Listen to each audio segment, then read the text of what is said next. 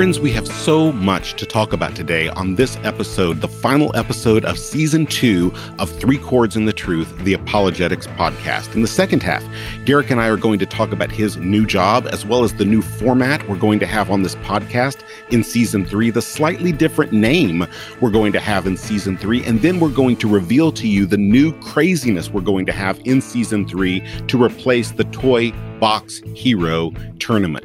But in the first half, before that, we're going to talk to our friend, Dr. Jarvis Williams, who's written a book coming up soon called Redemptive Kingdom Diversity. Now, you can't get Redemptive Kingdom Diversity yet, it's not available yet. So, in the meantime, while you're waiting for Redemptive Kingdom Diversity to come out, we want you to take a look at another book from our friend Jarvis Williams, a book entitled Removing the Stain of Racism from the Southern Baptist Convention. Removing the Stain of Racism from the Southern Baptist Convention, edited by Jarvis Williams and Kevin Jones. It's from B&H Academic. For this and many other outstanding resources from B&H Academic, go to bhacademic.com. That's bhacademic.com.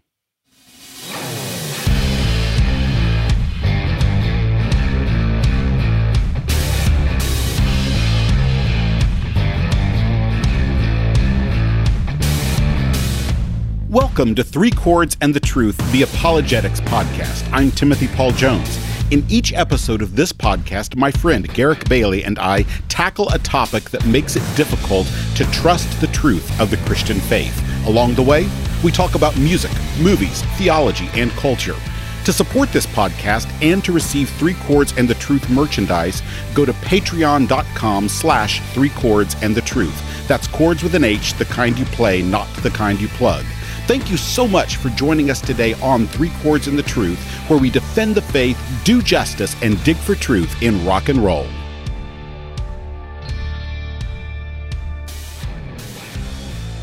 Welcome to the last episode of this season for Three Chords and the Truth, the Apologetics podcast. Today, I am so excited to have with me Jarvis Williams. Jarvis Williams is the Associate Professor of New Testament Interpretation at the Southern Baptist Theological Seminary. He is the author of many books, including For Whom Did Christ Die, a commentary on Galatians, and the book that we're going to be focusing on today, a forthcoming book that's entitled Redemptive Kingdom Diversity a biblical theology of the people of God. But I also note Jarvis not simply as an outstanding professor and scholar, but also a friend, brother, fellow pastor at Sojourn Church Midtown here in Louisville, Kentucky. And so it is great to have you with us today. Thank you. It's a privilege to be with you. Well, we are very serious about apologetics on this podcast. It's one of the most important things to us. But there is something else that is very important to us on this particular podcast, and that is rock and roll. And so we ask every guest this question, whether they want to be asked this question or not. And that is if you could be part of any rock band in the entire history of rock and roll, what band would it be and what would you be doing? Yeah, that's a, that's a good question. I thought about this question actually a, a lot throughout my life. I'm a child of the 90s. So if I had to pick a genre within rock and roll, I think it would be alternative genre. I was uh, a, a, kid who grew up with uh, friends of mine listening to Pearl Jam and Nirvana and those guys. So I would like to sing with Eddie Vedder, a lead singer with Pearl Jam, and be one of those singers who would also play the guitar and crash the guitar on stage when the song is over.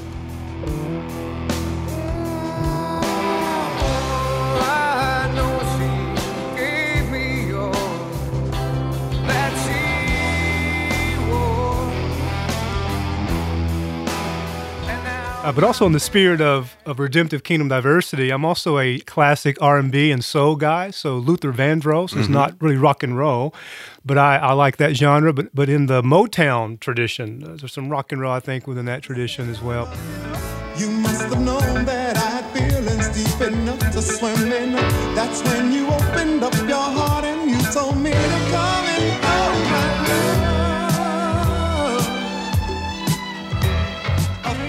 Now, keep in mind, though, I can't sing. I neither can sing nor play the guitar, so this is definitely a dream to the fullest extent of the term. Well, tell us then, as we're thinking about uh, our backgrounds and everything like that, tell us also, how did you become a believer in Jesus Christ? How did God draw you to himself? And just describe that for our listeners so that they can get to know you in that way as well. Absolutely. Well, I grew up in, in Kentucky, in a small town in eastern Kentucky, and it was a Bible Belt area. Heard about Jesus a lot growing up. I wasn't, however, born into a Christian home. I grew up in a home where my family members loved me, but they weren't believers. But it was around the time of my senior year in high school where a dear Christian friend of mine had a tragic car accident. She died from brain trauma after fighting for her life for about four days in the hospital. And during that period, when I was 17 years old, her pastor, at the time, who eventually became my pastor, shared the gospel with a lot of us young people who gathered around the hospital and visited our friend. And shortly after my friend died, she died in, in March of 96. And in April of 96, I gave my life to Jesus. It was a long process whereby I heard the gospel and it didn't really penetrate my heart really until after she died. And then I really began to reflect upon my mortality, my sin, my need for Christ to forgive me of my sins, and, and the hope of the resurrection. And I gladly gave my life to Christ in April. And then shortly thereafter, I was baptized and uh, became a member of, of a Baptist congregation in, in Eastern Kentucky. Now, we talk a lot about on this program the authenticity, the historicity of the scriptures of the mm. Bible. That's mm. really a big focus on this particular program. And so, as a New Testament scholar, you are very familiar with all the problems there might be with believing the New mm. Testament. You read mm. widely in critical scholars as well as evangelical scholars. You hear the critiques of the historicity of the New Testament, the critiques of whether the authors that are named in particular books in the New Testament really wrote those books or not all of those. With all that you know in mind, why do you still believe in this? We've heard how you came to believe in this, but after all these years of study, why do you still believe it after hearing all the critiques, all the criticisms that you've heard over the years? Mm, that's a great, great question. There are many things that could be said. I think one thing I would say is is that I approach the New Testament through the eyes of, of faith. I think to affirm that the propositional claims in the New Testament are actually true does require, I think, at some level, a level of faith that's a, a work of the Spirit. Now, just to clarify that point, I'm well aware of the fact that there are many New Testament scholars who don't have faith. Who historically can affirm certain propositional truths in the New Testament that this actually happened or that actually happened. But I'm speaking at a much deeper level than that. Like, so, for example, why do I believe Jesus actually resurrected physically from the dead? Well, because I believe by faith that God can supernaturally raise dead people from the dead. But then, secondly, at a more textual level, I think you have eyewitness testimony that is significant to me. I think when you look at something like 1 Corinthians chapter 15, uh, just keeping on the theme of the resurrection, the Apostle Paul, a first century Christian who wasn't a follower of Christ in the normal sense, where he walked with Jesus during his earthly ministry, but he was converted in an abnormal way. But he too encountered the resurrected Christ. But Paul himself says in 1 Corinthians 15 that Jesus resurrected, and there are eyewitnesses at the time he wrote 1 Corinthians who could attest to that. So I think that's a second reason why I believe is because there is an eyewitness testimony. I think also a third reason that I think we can affirm the things that are written in the New Testament actually happen and are true is because there is a patristic witness that is closely connected to the era of the New Testament, the church fathers who talk about some of the events in the New Testament. But but in addition to that, there's a non-Christian early attestation. An author like Josephus, for example, who was not a Christian, but who lived in the time frame within which some of the things that are described in the New Testament happened. And he wrote about the destruction of Jerusalem, for example, which of course Jesus predicted. He also talks about John the Baptist and the Herodian dynasty and some of the other things. But then also, I'm a biblical inerrantist. I believe in the authority of the Bible. So if I find something in the New Testament text as a Christian who believes in inerrancy that is hard to understand or complex or has alternative readings that might call into question the authenticity of what's being claimed. As a biblical inerrantist, I'm willing to say that I must take the Bible at what it says and affirm what it says by faith. And my faith needs to seek understanding and leave out the possibility that I may or may not have an answer to my question, or maybe there's more evidence that will be revealed later on in my pursuit of, of study. So I think at least those are some of the reasons why I affirm that what the New Testament actually says, I believe it and we should believe it, and that the New Testament is not simply the record of what faith communities believed, it's a historical attestation to what actually happened as well as what they actually believed about what happened. Well, that that authority of scripture and that trust you have in the authority of scripture and the inerrancy of scripture that is crystal clear all the way through this book hmm. redemptive kingdom diversity it is a biblical theology that's not just the subtitle but it really is a very biblical theology and so woven all the way through that it's very clear this deep trust above all other theories there may be about diversity that scripture is the authority yes. for that it's woven all the way through this book and so as we're thinking about this book redemptive kingdom diversity. Could you just first define for our listeners what is redemptive kingdom diversity? What do you even mean when you say redemptive kingdom diversity? Because each of those words mm-hmm. in this, what you're working out mm-hmm. in this book, are very significant. Yes, that's a great question. And the redemptive piece of that title, Redemptive Kingdom Diversity, is very important. So, at a very basic level, what I mean is that from Genesis to Revelation, God has always promised to restore everything that Adam and Eve lost in the garden. Adam and Eve were created in harmony with God. They were created as human beings who were reconciled to God and to each other, and they were also reconciled to creation. But when sin entered creation, that sin caused everything that God intended to be to be broken. And God, therefore, brings judgment upon the man and the woman. He brings judgment upon the ground. And humanity's relationship with God is also broken. But God also gives us the promise, as He's giving us also judgment in Genesis chapter 3, that he's going to crush the seed of the serpent by means of the seed of the woman.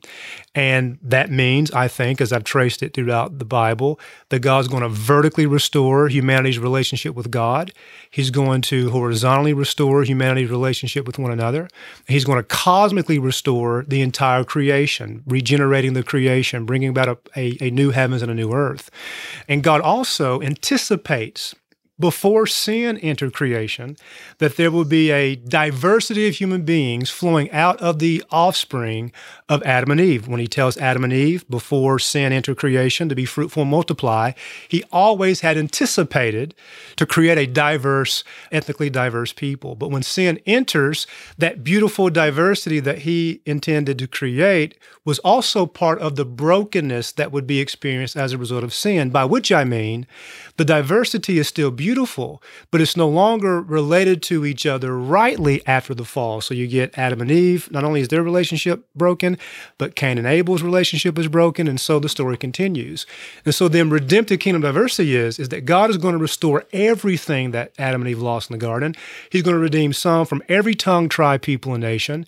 He's going to restore creation. He's going to justify sinners by faith in Christ through Jesus. And all of this is accomplished by God's saving action in Jesus. And He's also going to transform individual sinners by the power of the Spirit through Christ from every tongue, tribe, people, and nation and socioeconomic demographic. And He's going to put us as one ethnically diverse people, as a new people in Christ, filled with many different ethnicities, transformed by the power of the Spirit, living in a real world, marching forward the pursuit of inviting others into this redemptive vision as we're signposts of that future cosmic redemption that is to come in Revelation 21 and 22 in full on the last last day. So in summary, it is God's vision to restore everything Adam and Eve lost in the garden, to bring Jews and Gentiles from every tongues, tribes, peoples, and nations together and to one family through the blood and the cross and the resurrection of Jesus, and to give us His Spirit and to restore our relationship with each other and to restore the entire creation in the name of Jesus Christ for His glory forever. So, as we look at individual churches, let's suppose we were to see this played out in an individual local church. Let's mm. imagine that we see a church in which there is redemptive kingdom diversity at play in that church. How would that or how does that demonstrate the truth of God's word to the world? And another way of putting it is how does that diversity, how would it provide evidence for the truth of the gospel? What are the ways that it would do that? That's good. You know, one of the things I want to say in preface to your answering your question is by redemptive kingdom diversity, I don't mean every church must be or can be multi ethnic. As you know, you and I both are committed to a multi ethnic expression of redemptive kingdom diversity. We have multi ethnic families, we are in a multi ethnic church, and I am committed to the truth that wherever churches can be multi ethnic because of their demographics, they should pursue that with joy. But when I when I speak to redemptive kingdom diversity, this is a vision for which God has redeemed churches, even if they're in monoethnic context. So let me answer your question in two parts. One part talking about what that will look like in a multi-ethnic context, and then the other part of the question would be what that will look like in a monoethnic context.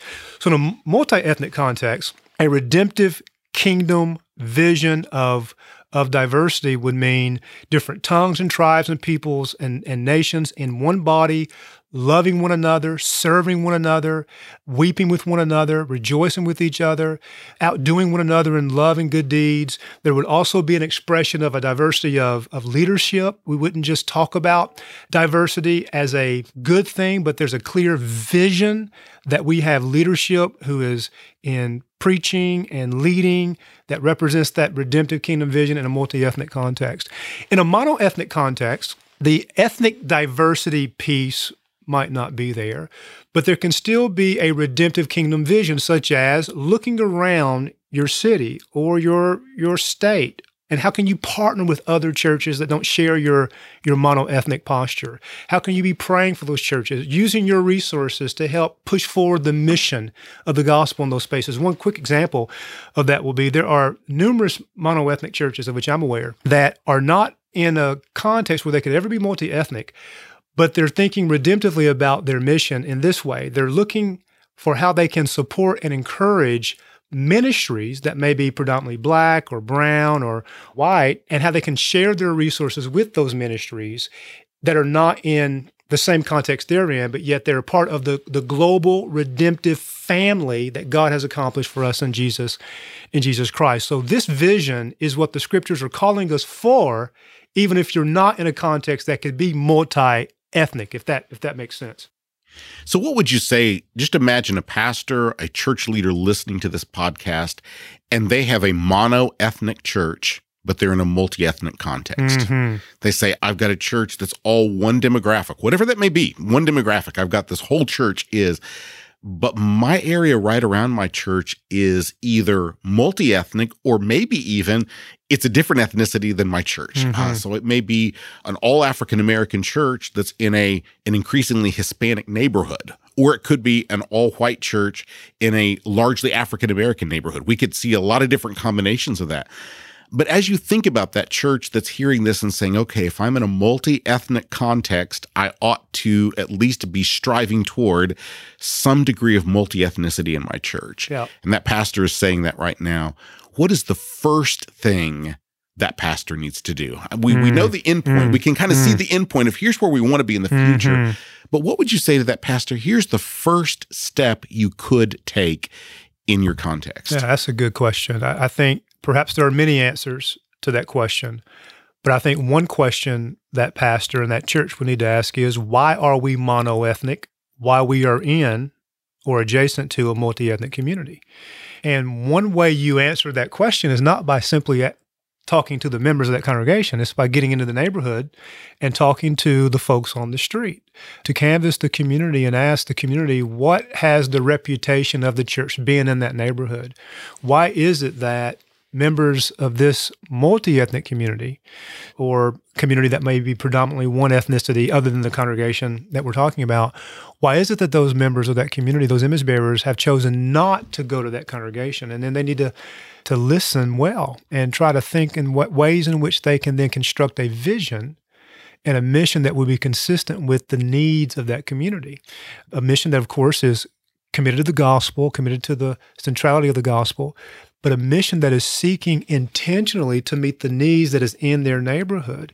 Because as as as our pastor always says, we, we don't want to be a church that's built on top of a community. We want to be a people that is seeking to meet the needs of our community. And I think one way to figure out why we're not doing that or why that congregation will not be doing that would be to ask the folk in the actual community. And then I think after they have some answers to that question, they need to think about okay, what can we now do differently going forward, of course, without compromising, in order to meet the specific gospel and physical needs in the community that God has placed us here to meet, and then to lean into that vision and to make that vision a part of the DNA of the church. Otherwise, a congregation that's monoethnic in a multi ethnic community is going to be a church built on top of a community as opposed to a church that is seeking to reflect the the beautiful redemptive diversity um, or potential redemptive diversity that's in the community.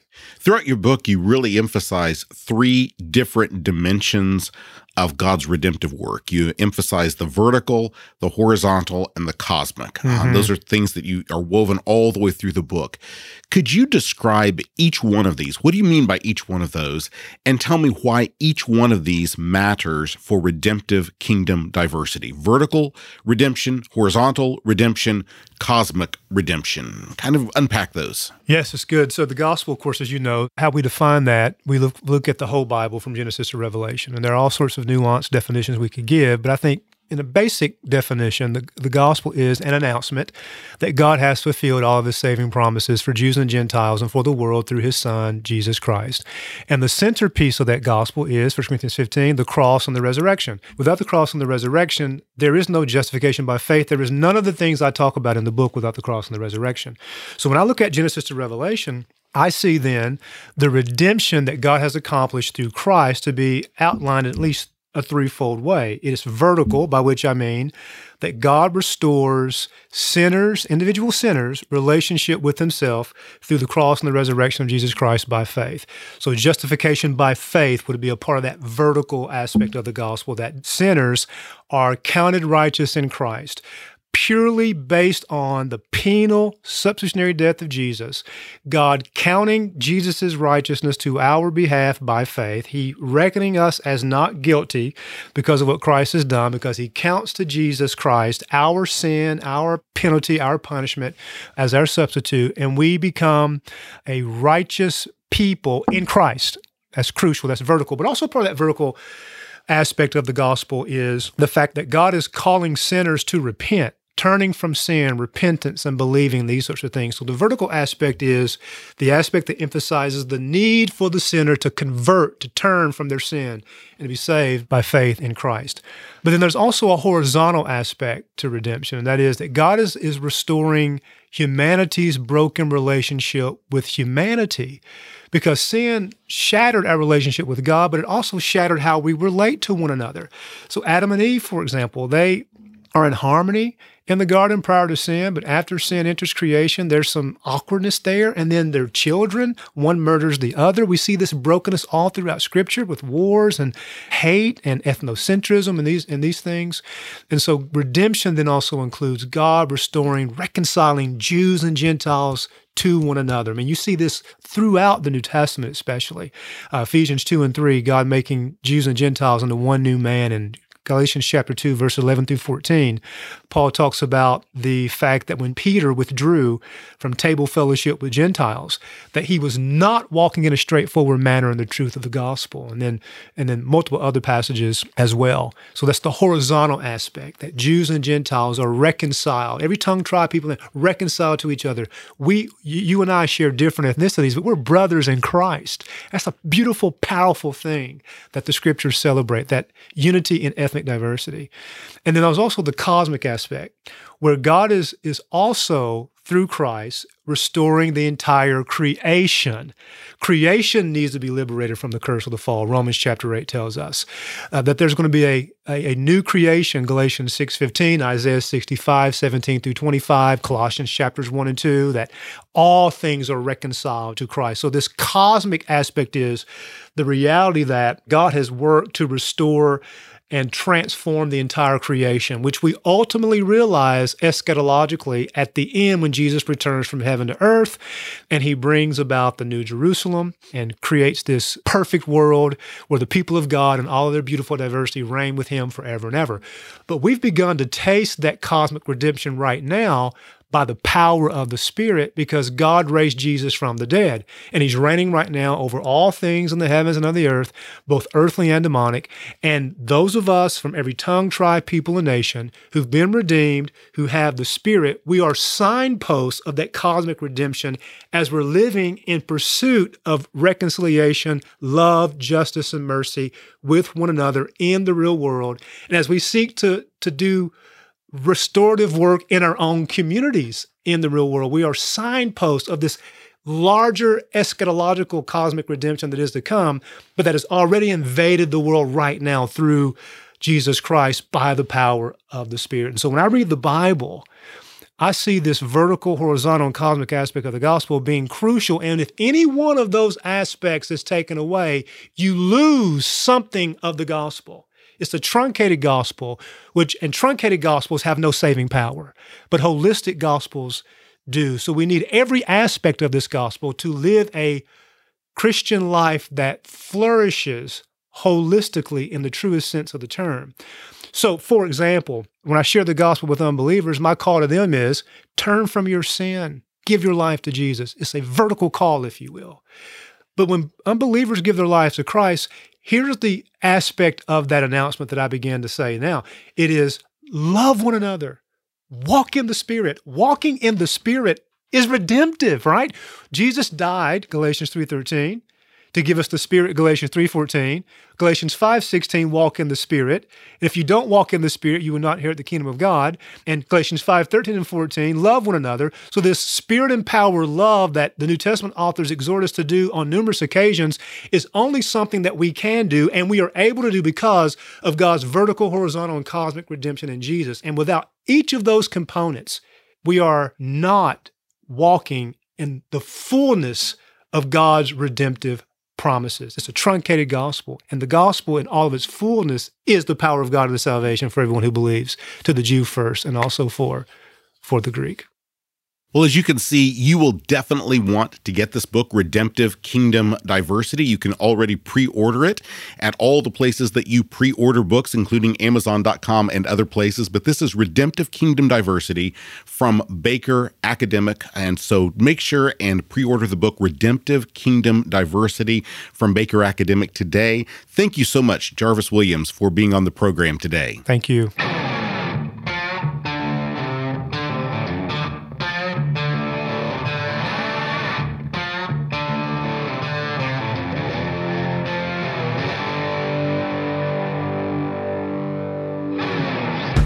Well, welcome to the last episode of season two of Three Chords in the Truth, the Apologetics podcast. And Garrick and I are here basically without any script whatsoever, without any plan whatsoever, without anything whatsoever other than the microphones in front of us and one another here in the room together, talking about what's going on in our lives right now, what has gone on in the past year, and what's going to come next in Three Chords yeah. in the Truth, the Apologetics podcast. I'm wondering if folks even knew that we had seasons, right? Like if they even technically knew that we were in Ah season two, which would necessitate an end, a final episode of season two. Well, if you didn't before, you do now, I guess. Now you know. There is a season three coming, and there has been a season two. And if you didn't know, there was also back long in the past, there was a season one, believe it or not. seems well. like seems like forever ago. it does. It does.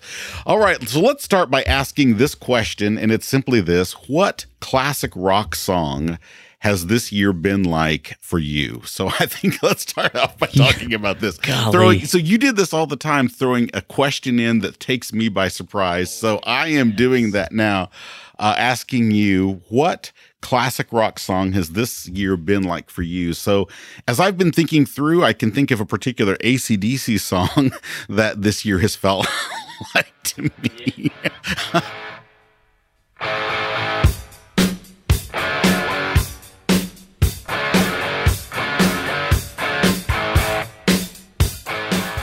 Okay, so I have to cheat because this isn't classic rock. It's classic, but it's not. It's not rock. I feel like this last year, really, if I'm speaking largely of 2020, right? Because 2021 has uh, been different so far. So I think I, I think I would go with Johnny Cash and Ring of Fire, uh, largely, right? Yeah, I'm going down in a ring of fire, down, down, down, while the flames get higher. I fell into a burning ring of fire. I went down, down, down, and the flames went higher. And it burns, burns, burns. The ring of fire, the ring of fire. There are some silver linings, some redeeming things, but by and large, life really felt like it was in the toilet for 2020. But as we can think about 2021, I think for many of us, in a lot of different ways, 2021 has been a little bit of a step forward, a step up, it feels like.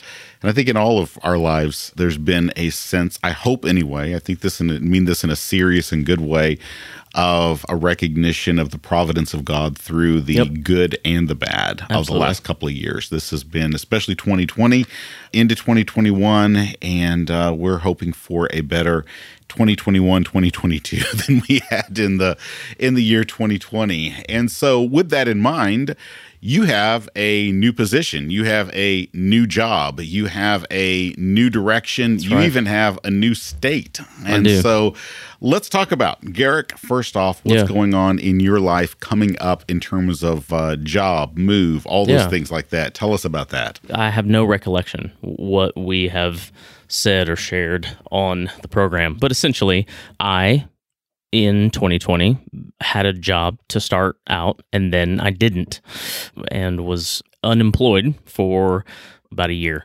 And in the last few months, I was starting in October, November of 20 wait, of 2020 yeah. Just started hearing from some churches and this holy restlessness was kind of stirred up in me and it felt like okay though the plan was to try to kind of finish dissertation and then figure out what's next in life it became kind of clear at the end of that year like nope that's not where we're going with this we're going to move on in life and and then I'll figure out finishing the dissertation and all of that stuff. So we began the official ministry search that lasted for several months. And then in May, kind of out of surprise, one of the positions that I did not find and pursue, but kind of fell into my lap, I received an offer and accepted and, and all that stuff. So as of June 15th, I officially am employed as an institute minister. I'll get back to that. Institute minister at the Village Church. And specifically, I am a minister in what's called the Village Church Institute or TVC Institute.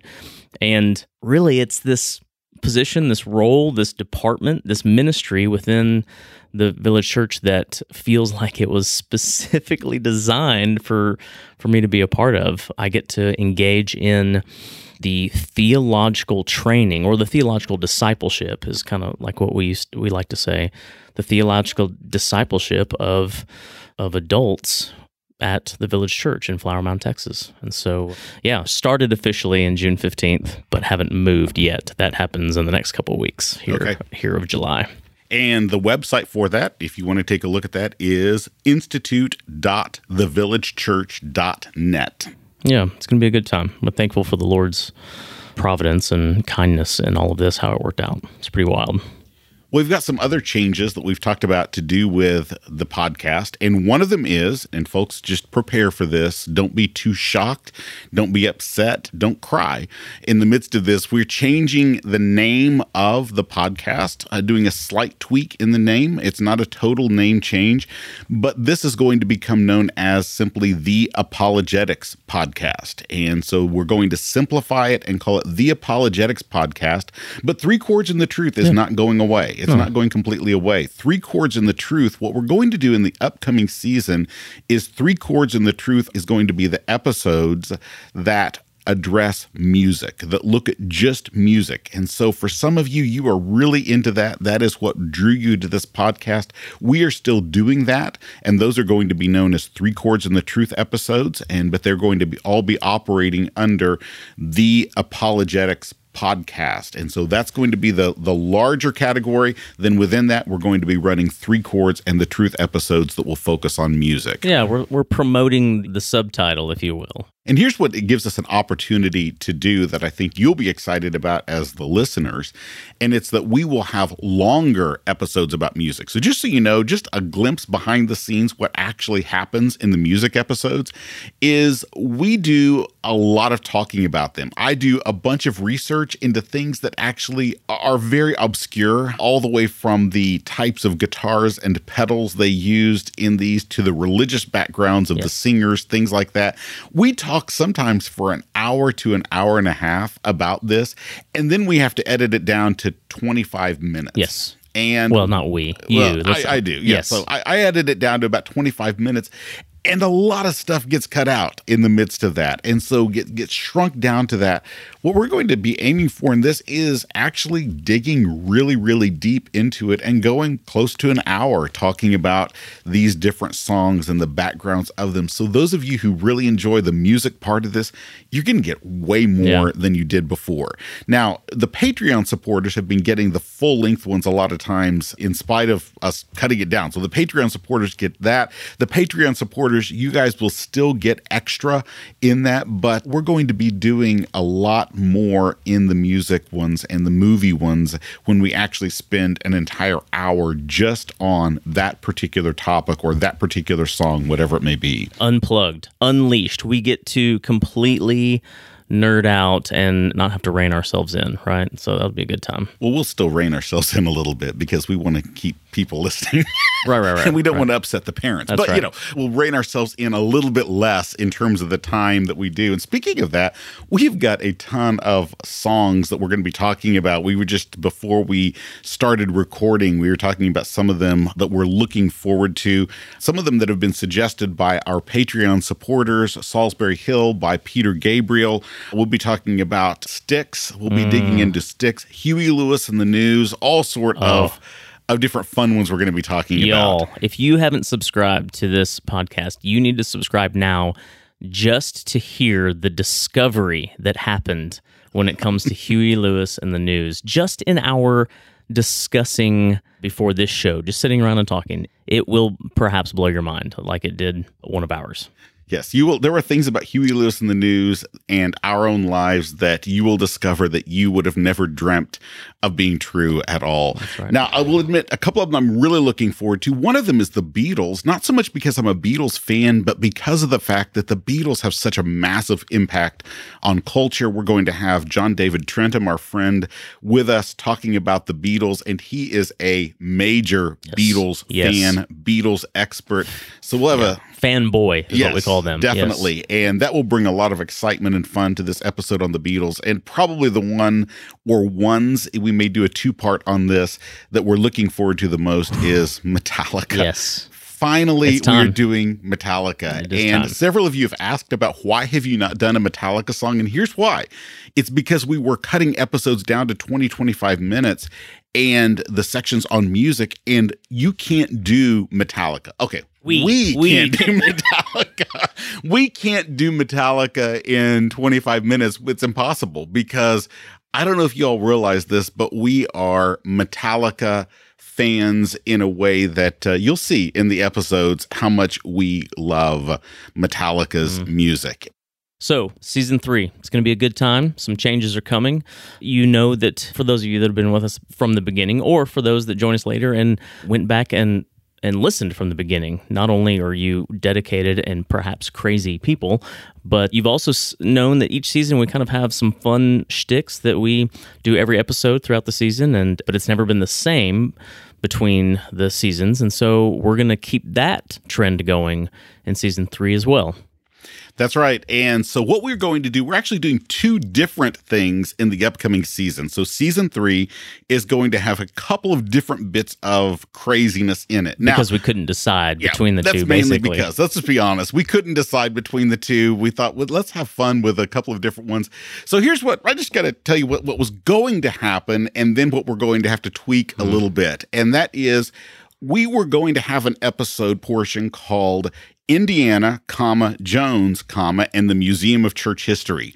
And what we're going to play this off as was going to be Garrick lived in Indiana. So he was the Indiana, mm-hmm. I was the Jones. Mm-hmm. And what we were going to do in the Museum of Church History is each of us choose some object from church history, and those were going to be put into battle against one another. Now we're still going to do that, yes, but we've actually got to come up with a slightly different name because Garrick is is moving oh, to Texas, and Maybe. so we, you know, so we'll see. Maybe it could be one of those inside jokes, Easter eggs for the true long time fans and listeners. They'll get the joke, right? Even though it doesn't technically make sense anymore.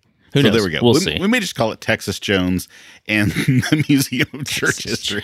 It just somehow doesn't sound the yeah, same. It doesn't. We'll come up with some cool. name for it um, right. other than that. But that's what we're going to be doing. We will be taking objects from church history and placing them into battle against one another to see who wins. So that's one of the ones that yep. we're doing next yep. year. The other one is behind the covers. So, Garrick, tell our listeners about behind the covers because we talked about beneath the covers and under the covers, yep. and we decided no, no PG rating all the way through. And just we don't want to think about yeah the, that right. and we, so we're going behind the covers we think it's funny under we think it's funny but we didn't want to offend anyone so this is just something that kind of came to me because we've kind of done this before just on accident and that's we've talked about so many songs and so many great songs. And of course, great songs tend to be covered over and over and over. Um, in fact, this whole podcast started because of one particular song, All Along the Watchtower, which I don't know the statistics. It just feels like one of the more covered songs of, of all time, right? Yeah, we've talked about that over and over. And so we thought, wouldn't it be fun to choose whenever we're doing the segment in an episode, we're going to choose a song that's covered by two or more bands, and we're going to ask the question, who covered it better? Who did it better, right? Kind of like the who wore it better, but way cooler. Well, one last thing we want to let you know that is coming up, and this is not coming up next season, this is coming up right now as we speak. When you hear this, this will be live and eligible. And so we're getting ready to do it. It's this. coming up for us, but technically, if you're hearing this now, it's it's here. It's already here. Yes, it's this is kind of an overrealized eschatology. For us, it's not on. yet. For y'all, it's already. exactly. It's the not yet and the already. It's not yet for us. It's already for you hmm. when you hear this. And what it is is a ten item giveaway. We've got 10 different things. Now, here's the thing it's a mystery gift thing. We've got things that we are going to be sending. May you may get a mug, you may get a notebook, you may get a three chords and the truth capo, you may get a free book. We're just giving away 10 different things, one to each person of the first 10 people who leave a review on Apple iTunes and then let us know that. So on Apple Podcasts, Apple iTunes, you leave a review of this podcast and then let us know that you did. Now, here's how you let us know that you did. You go to our website, threechordsapologetics.com. That's chords with an H, the kind you play, not the kind you plug. Threechordsapologetics.com. There's a handy dandy little link at the top and you click contact contact and let us know. And we're going to trust you on this that you really did this. Let us know. I left a review on Apple and give us your physical mailing address. That's like the one you receive like paper mail at, not the one, not your email address, right, but right. your physical yep. mailing address. All you have to do, do a review on Apple, go to threechordsapologetics.com, click contact, click contact, and let us know you did and give us your physical mailing address. Now, there's some people that can't get something. And those are those people who have already left a review. We Yeah. love you Yeah. if you left a review before. Yep. We cherish you. Mhm. We pray for you. We see you as a very important supporter, but we're not going to send you any Yeah. stuff because you already left a review. These have to be new reviews on Apple. Family members too. Like our family members can't get this stuff from us either. So No, no, you know, you're can't. so you're in good company. You're in good company We with the people them. we love the most. Yeah, exactly. We love our children. Exactly. We're also not going to send them stuff. We That's love right. our wives, but we're also not going to send them stuff. And so They probably wouldn't. company. They probably wouldn't want it. Yes, our, our our wives would not want any of the stuff Yeah. we're sending. Yeah. Not because it's not great stuff, but No. because there's certain areas where our wives have bad taste, like in these type of things and in who they marry because right. they married us. Yep. When you let us know that you've left a review, it would be helpful if you could say, "Ah, I left a review under so and so username, right? So that's always, which sometimes is really fun, leads to, there's been some fun usernames Yeah, that we've actually discussed. One person was Red Leader, and right. he he was the one who won something That's because right. he was Red Leader, and that's Star Wars, and That's so right. he just appealed to our inner That's right. children. Someone else had a username that made him sound like a droid on one of the Star Wars episodes. So, yeah, uh, good times, good times. So, thanks for doing that, and you will go rewarded. I think they're mystery items because I think that Timothy hasn't figured out what he's going to send yet. That's what I think. Well, actually, they're they're on a shelf behind you, right back there. All, all the stuff is back there on a shelf. There's ten items you can count right I back I see there. a lot of Star Wars toys behind me. yeah, Like- we're not sending Oh, those. okay, okay, all right. People are not getting my Star Wars toys, but that one there with the uh, mug, there's one mug and some notebooks, some other books, other stuff there. So all that is the 10 items right behind you. You can see what our listeners are going to get. So thank you so much for joining us in season two. It's been a joy to share with you. And those of you who supported us on Patreon, we're just really thankful for you. We truly are, not just at the level of getting something out of it, but we're just thankful that you saw fit to say this is worth supporting. Fell a burning ring of fire. I went down, down, down, and the flames went higher. And it burns, burns, burns, the ring of fire, the ring of fire. And it burns, burns, burns, the ring of fire, the ring of fire, Thank you for joining us today on Three Chords and the Truth, the Apologetics podcast. And thank you so much to B&H Academic for their sponsorship. Go to bhacademic.com to find more theology and more apologetics resources. And also, if you're interested in studying apologetics with me, I want to invite you to take a look at the apologetics programs at the Southern Baptist Theological Seminary. Whether you're thinking about a master's degree or a doctoral degree on campus or online, I would be so glad to have you as a guest at our next preview day. To register, go to sbts.edu slash visit. And also, if you're interested in a podcast that's focused on ministry in urban contexts, go to urban.sbts.edu. That's urban.sbts.edu to listen to the Urban Ministry podcast. I'm Dr. Timothy Paul Jones, and I'm already looking forward to joining you next time on Three Chords and the Truth, the Apologetics podcast.